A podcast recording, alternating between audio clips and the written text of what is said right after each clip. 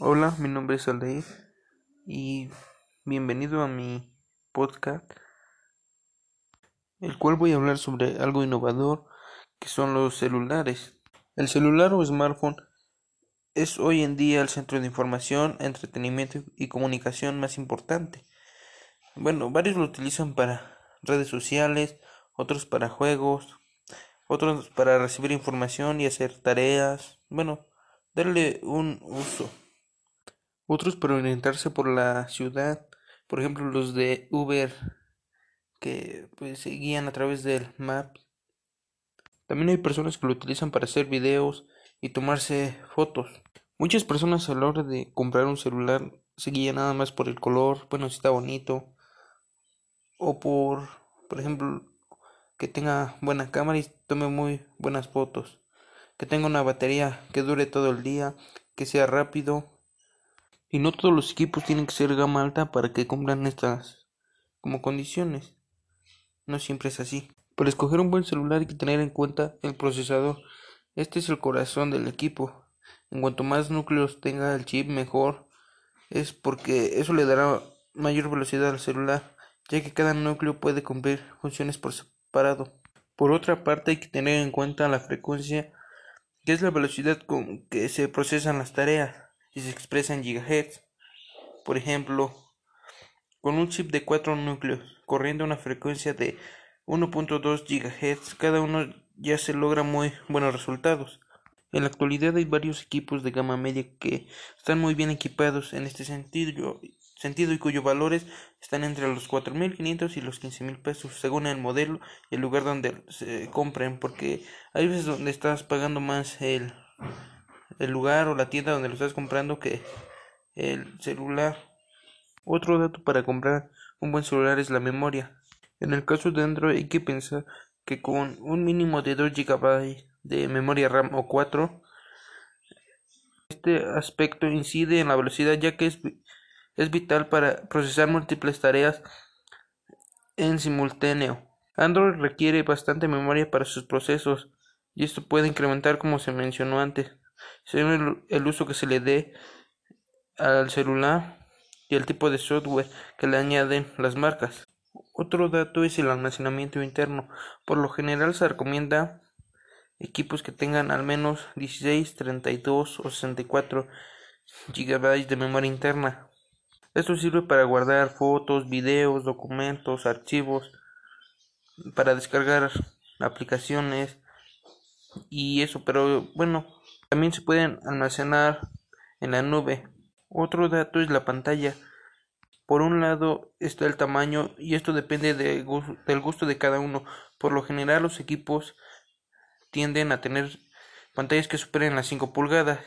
Otros por la resolución. La resolución mínima que se debería buscar es un Full HD y para los más exigentes están las opciones con Quad HD, una resolución que suele disfrutar mejor cuando los equipos tienen un display de 6 pulgadas en adelante.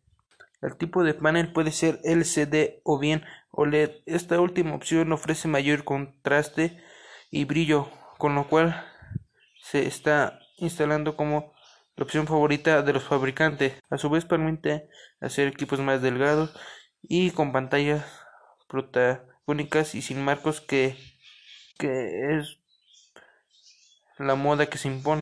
Otro dato es la cámara. Para empezar hay que decir que los megapíxeles son importantes, pero no son lo único que hay que tener en cuenta. Es más importante fijarse en la apertura, que es la que permite la entrada de luz. Si es de 2.0 o menor, entonces se podrán hacer buenas tomas incluso cuando no haya buena iluminación. La cámara dual es tendencia y está presente en los celulares de gama media a gama alta. Al tener cámara dual, integran dos sensores que llevan adelante diferentes tareas y por ende se logran mejores los resultados. Otro dato como ya había mencionado es la batería. Aquí no depende solo del tamaño de la batería, se supone que cuantos más miliamperios tenga es mejor, sino que también el tipo de software que integre el equipo. Hay modelos que tienen herramientas para optimizar el rendimiento de la batería. También se puede usar el equipo en modo ahorro para favorecer la autonomía. El otro otro aspecto importante es que pueda cargarse rápidamente. Hay dos tipos de sistema operativo, el que es el Android y el iOS que es de iPhone. Bueno, la primera generación de iPhone se lanzó el 20 de junio de 2007. Aquel iPhone original revolucionó la industria a todos los niveles y desde entonces casi todos los fabricantes han copiado de una manera el teléfono de Apple.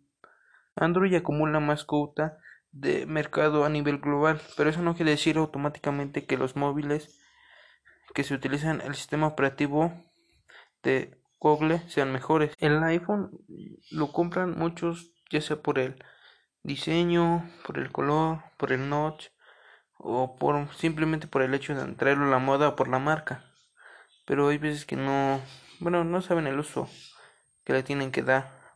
Lo que tiene iPhone es que tiene un sistema a prueba de malware, lo que un iPhone es mejor que un móvil Android, ya que iOS es mucho más seguro que el sistema operativo desarrollado bajo el paraguas de Google. La diferencia entre iOS y Android es que el sello de Apple es más férreo y rígido que Android. Aunque esto puede ser un dolor de cabeza a nivel de programación, el tener más controlado el, firmware permite que este sea más seguro que su rival. Una encuesta realizada a un usuario, a usuarios que por qué prefieren iOS que Android y su respuesta suele ser porque es mejor sin dar argumentos. Si bien es cierto que uno cuenta ventajas sobre el otro, pero hay unos que ya están acostumbrados a iOS y otros a Android. Por ejemplo, Apple y Google son los dos gigantes que al final se parten el pastel de los sistemas operativos que están en los móviles del mercado. Han ido desterrando poco a poco a sus competidores y ahora se mantienen en nuestra vida de una manera muy polarizada, ya que son el día y la noche en muchos aspectos. Por ejemplo, en, en Google, pues ya para todo se utiliza, por ejemplo, para Classroom, para Google Meet, o sea, ya está todo enlazado con Google. Mejor calidad iOS o Android. Los materiales en los que montan sus dispositivos Apple cumplen estándares de calidad muy estrictos, pero claro, no hay mucho de dónde escoger. Apple solo ofrece una gama y por tanto un único precio. Apple se garantiza que sus consumidores estén cada año pendientes del lanzamiento del nuevo modelo de iPhone, el cual a veces no, no cambia con respecto a su anterior antecesor. Esto se le llama marketing, pero marketing, o sea, bueno. Lo bueno de Android es que ofrece diferentes gamas a las que acceder según tu presupuesto. Las gamas altas de dispositivos Android son perfectamente comparables a un iOS de Apple. En seguridad, iOS puede presumir que es más seguro que Android. La accesibilidad y la experiencia del usuario. En iOS ofrece un entorno muy simplificado al usuario, como con un solo botón y la pantalla táctil es capaz de acceder a todas las opciones disponibles.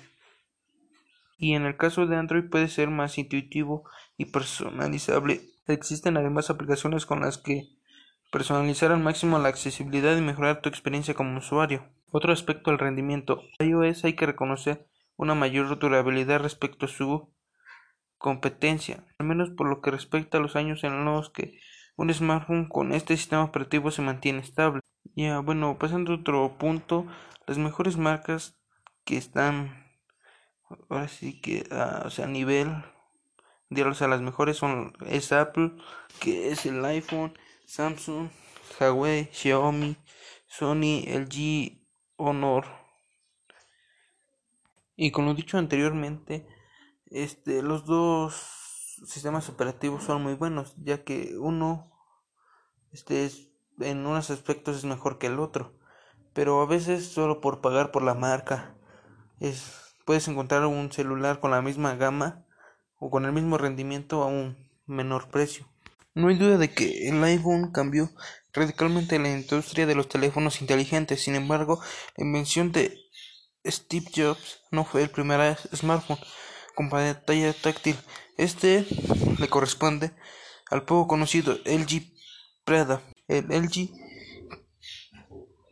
KE850 fue anunciado y se comercializó con el nombre de LG Prada ya que fue creado en colaboración con el diseñador de lujo italiano.